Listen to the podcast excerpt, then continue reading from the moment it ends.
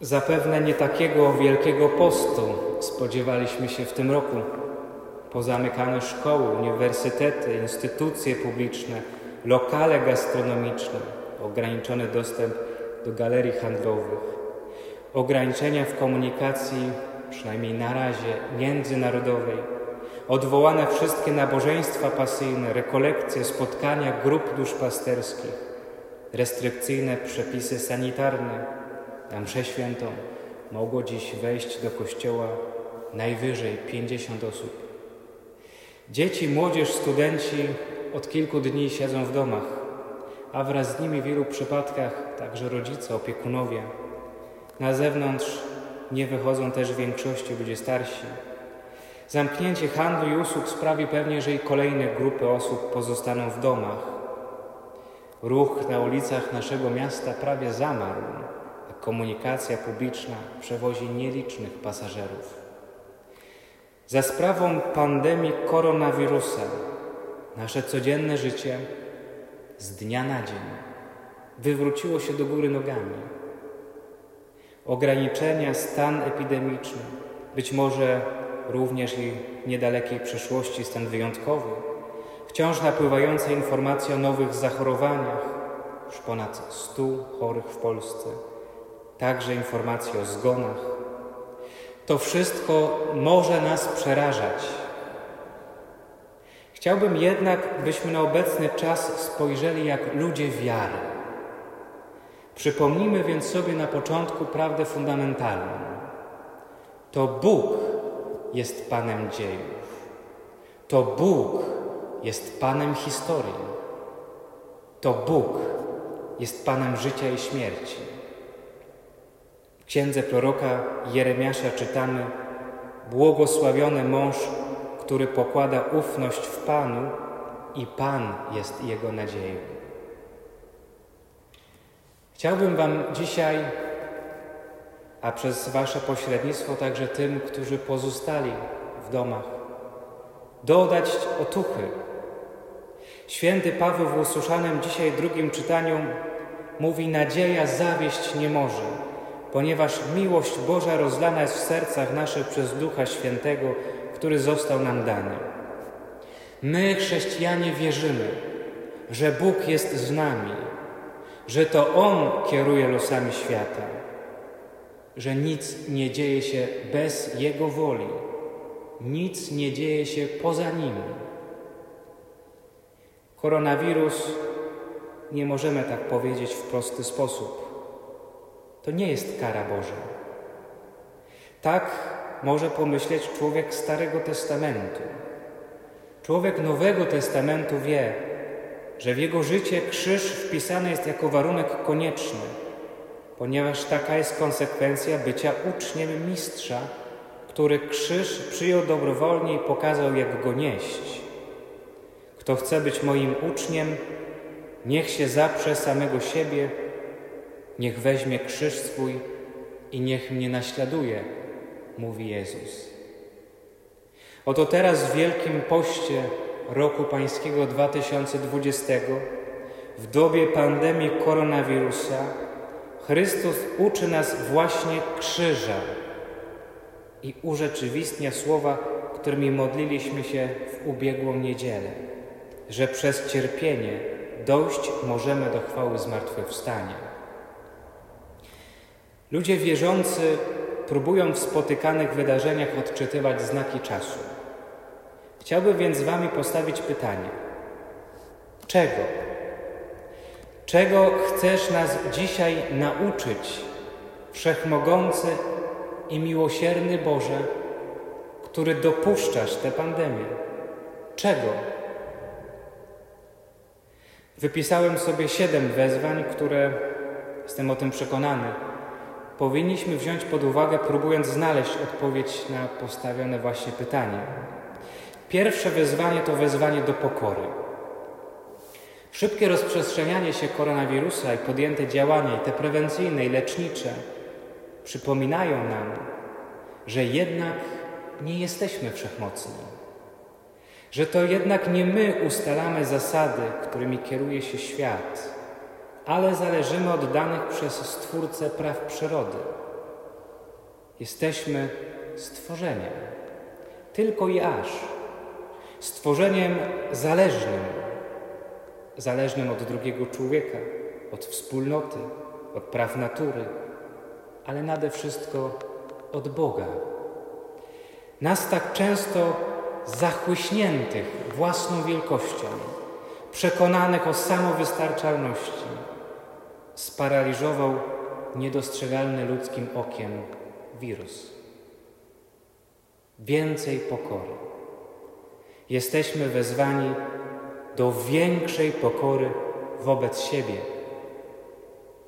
Drugie wezwanie to wezwanie do wiary.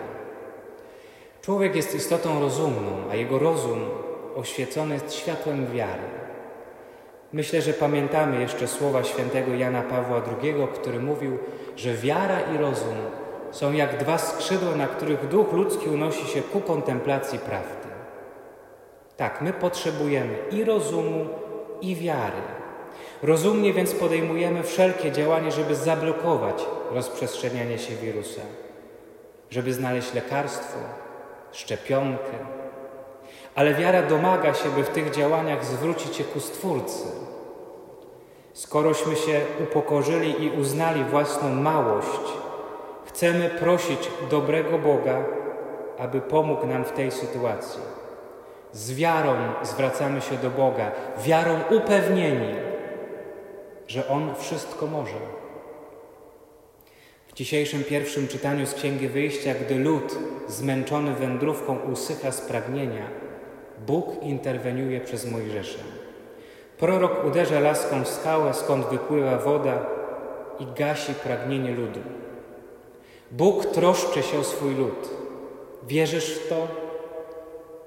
Wierzysz, że Bóg może zaradzić epidemii? Że Twoja modlitwa może zmienić bieg historii? Drugie wezwanie to wezwanie do wiary w moc Bożą. Trzecie do dobrego wykorzystania czasu. Jak wspomniałem na początku, w sposób nieplanowany wiele osób otrzymało dużo wolnego czasu. Być może będąc w domach stawiają sobie pytanie, co zrobić z tym wolnym czasem. Zwłaszcza młodzież, używając określenia, pyta, co zrobić z tym czasem koronaferii. W jednej z rodzin naszej parafii dzieci wraz z rodzicami przygotowały 14 kartek, 14 stacji drogi krzyżowej.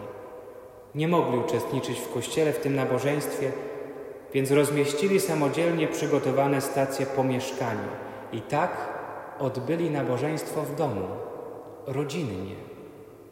Jak dobrze wykorzystany czas. Ten czas, proszę Was, przyjmijcie jako okazję, jako wezwanie, by go dobrze wykorzystać. Ile macie książek do przeczytania odłożonych na półce? Sięgnijcie po nie teraz. Zaangażujcie się rodzinnie we wspólnotach w porządki domowe.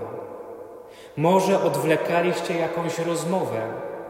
Teraz jest czas, by ją odbyć. Może jest czas na pojednanie z kimś, przebaczenie wzajemnych krzywd i urazów. Ileż mamy teraz możliwości do rodzinnego spędzenia czasu z domownikami. Odbudujmy zaniedbane codziennością więzy rodzinne sąsiedzkie, przyjacielskie, wspólnotowe. Czwarte wezwanie do modlitwy. Teraz mamy wreszcie czas na modlitwę. Czas Wielkiego Postu to czas wyjścia na pustynię, czas spojrzenia na siebie z perspektywy, czas wyciszenia, czas zastanowienia, czas refleksji.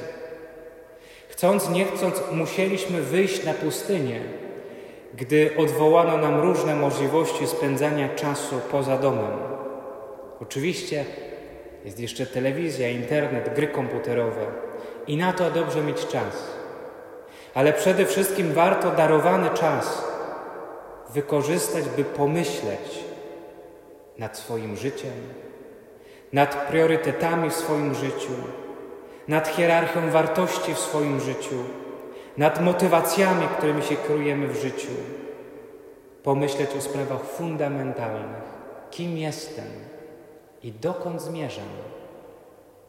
Mamy czas, by wziąć do rąk Pismo Święte i je czytać. Mamy czas na lekturę duchową, na lekturę prasy katolickiej. Ksiądz arcybiskup wzywa nas też, byśmy codziennie o 20.30 odmawiali teraz różaniec.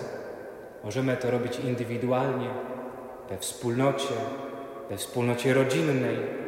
Możemy skorzystać także z transmisji tej modlitwy w Radio Emaus. Możemy w ten sposób odkryć siłę modlitwy i też doświadczyć wspólnoty modlitwy.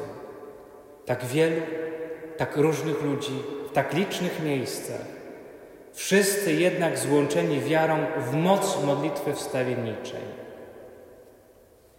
Piąte wezwanie to tęsknoty za Eucharystią. To, co dla wielu z nas może być najtrudniejszym doświadczeniem tego czasu, to ograniczenia w dostępie do Eucharystii. Nagle skarb, który był na wyciągnięcie ręki, okazuje się trudno, trudno. Myślę, że dobrze pamiętamy fraszkę Jana Kochanowskiego. Szlachetne zdrowie. Nikt się nie dowie, jako smakujesz, aż się zepsujesz. Niestety często zaczynamy doceniać to, co mamy na co dzień, kiedy nagle nam tego zabraknie, kiedy nam to ktoś albo coś, jak w przypadku wirusa, zabierze. Być może więc ten czas to dobry czas, by na nowo odkryć, jak cenny dar jest dostępny w naszych kościołach na co dzień. Brak Eucharystii może odnowić w nas jej pragnienie, tęsknotę za sakramentem obecności i miłości Pana. W ostatnich dniach Kościół przypomniał nam też zdaje się nieco zapomnianą w ostatnich czasach, a piękną praktykę komunii duchowej, która była udziałem wielu świętych. W XVI wieku Sobór Trydencki podaje, że odnośnie do korzystania z tego świętego sakramentu ojcowie nasi słusznie i mądrze rozróżnili trzy sposoby jego przyjmowania. Uczyli, że jedni przyjmują go tylko sakramentalnie, jak grzesznicy, inni tylko duchowo, mianowicie ci, którzy w pragnieniu spożywając ów podany niebiański chleb, żywą wiarą, która działa przez miłość, odczuwają jego owoc i pożytek. Inni wreszcie przyjmują go zarówno sakramentalnie, jak i duchowo, a są to ci, którzy tak się wpierw badają i przygotowują, że do tego Bożego stołu przystępują odziani w weselną szatę. A przywołany już dzisiaj przeze mnie święty Jan Paweł II dodaje, warto pielęgnować w duszy stałe pragnienie sakramentu Eucharystii. Tak narodziła się praktyka komunii duchowej, szczęśliwie zakorzeniona, zakorzeniona od wieków w Kościele i zalecana przez świętych mistrzów życia duchowego. Święta Teresa od Jezusa pisała, kiedy nie przystępujecie do komunii i nie uczestniczycie we mszy świętej, najbardziej korzystną rzeczą jest praktyka komunii duchowej. Dzięki niej obficie jesteście naznaczeni miłością naszego Pana. Jeśli nie możemy fizycznie przyjąć komunii, przyjmijmy ją na sposób duchowy, tak jak uczą święci Kościoła, tak jak czynili święci Kościoła. Dzięki wierze obecne staje się w nas pragnienie Eucharystii oraz jej skutki, przede wszystkim zjednoczenie z Bogiem mimo braku konsekrowanej hostii. Chciałbym Wam też przypomnieć przy tej okazji, że kościoły nie są zamknięte. W naszej parafii przez cały dzień trwa adoracja Najświętszego Sakramentu. Obecny czas jest dobrą okazją do tego, by indywidualnie przyjść z wiarą do źródła, do prawdziwej obecności Boga pośród nas, obecności pod osłoną chleba. Szóste wezwanie do wrażliwości i odpowiedzialności. Wiemy, że najbardziej narażone na zachorowania są osoby starsze. To jest czas sprawdzian naszej wrażliwości. Czy już rozejrzeliśmy się wokół siebie? Czy nie ma wokół nas ludzi starszych, samotnych, chorych, którzy potrzebują naszej pomocy? Może trzeba im kupić lekarstwa, może pomóc przygotować posiłek. Jesteśmy dziś wezwani, by wziąć odpowiedzialność za siebie nawzajem. Podejmujemy te różne ograniczenia nie tylko w poczuciu odpowiedzialności i troski o własne zdrowie, ale także zdrowie innych. Proszę Was przy tym, bo różne jest podejście ludzi. Nie oceniajmy się nawzajem. Bądźmy w tym czasie dla siebie łagodni, wyrozumiali i powściągliwi. Wspierajmy się i bądźmy uważni. Miłość wzajemna jest sprawdzianem naszego chrześcijaństwa. I wreszcie ostatnie wezwanie do posłuszeństwa. Te działania, zarówno ze strony władz państwowych, jak i kościelnych, one nam się mogą bardziej lub mniej podobać. Możemy mieć na ten temat własne zdanie, nawet krytyczne. Ale przynajmniej w przestrzeni wiary i moralności warto te decyzje przyjąć w duchu posłuszeństwa. Posłuszeństwem przełożonym zawsze wygrywamy, nawet jeśli ich decyzje są błędne. Te prawdy odkryjemy w życiorysie niemal każdego świętego. Bóg z posłuszeństwa wyprowadza dobro, z nieposłuszeństwa owoce zbiera szatan. Dość dobitnie przypominają nam o tym dzieje Adama i Ewy.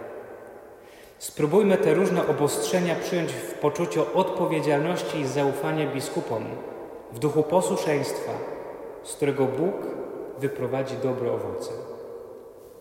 Chcę Wam więc zaproponować na tę kolejną część Wielkiego Postu siedem wezwań do rozważenia i podjęcia. Wezwanie do pokory, do wiary, do dobrego wykorzystania czasu, do modlitwy, do tęsknoty za Eucharystią, do wrażliwości i odpowiedzialności za drugiego i do posłuszeństwa. Tak jak kończy się kiedyś trud Wielkiego Postu i przychodzi radość Wielkanocy, tak jesteśmy przekonani, że minie trud pandemii koronawirusa i znów będziemy się mogli weselić. Oby odmienieni pracą, którą teraz wykonamy. Bracia i siostry, nie traćcie ducha, w górę serce. Amen.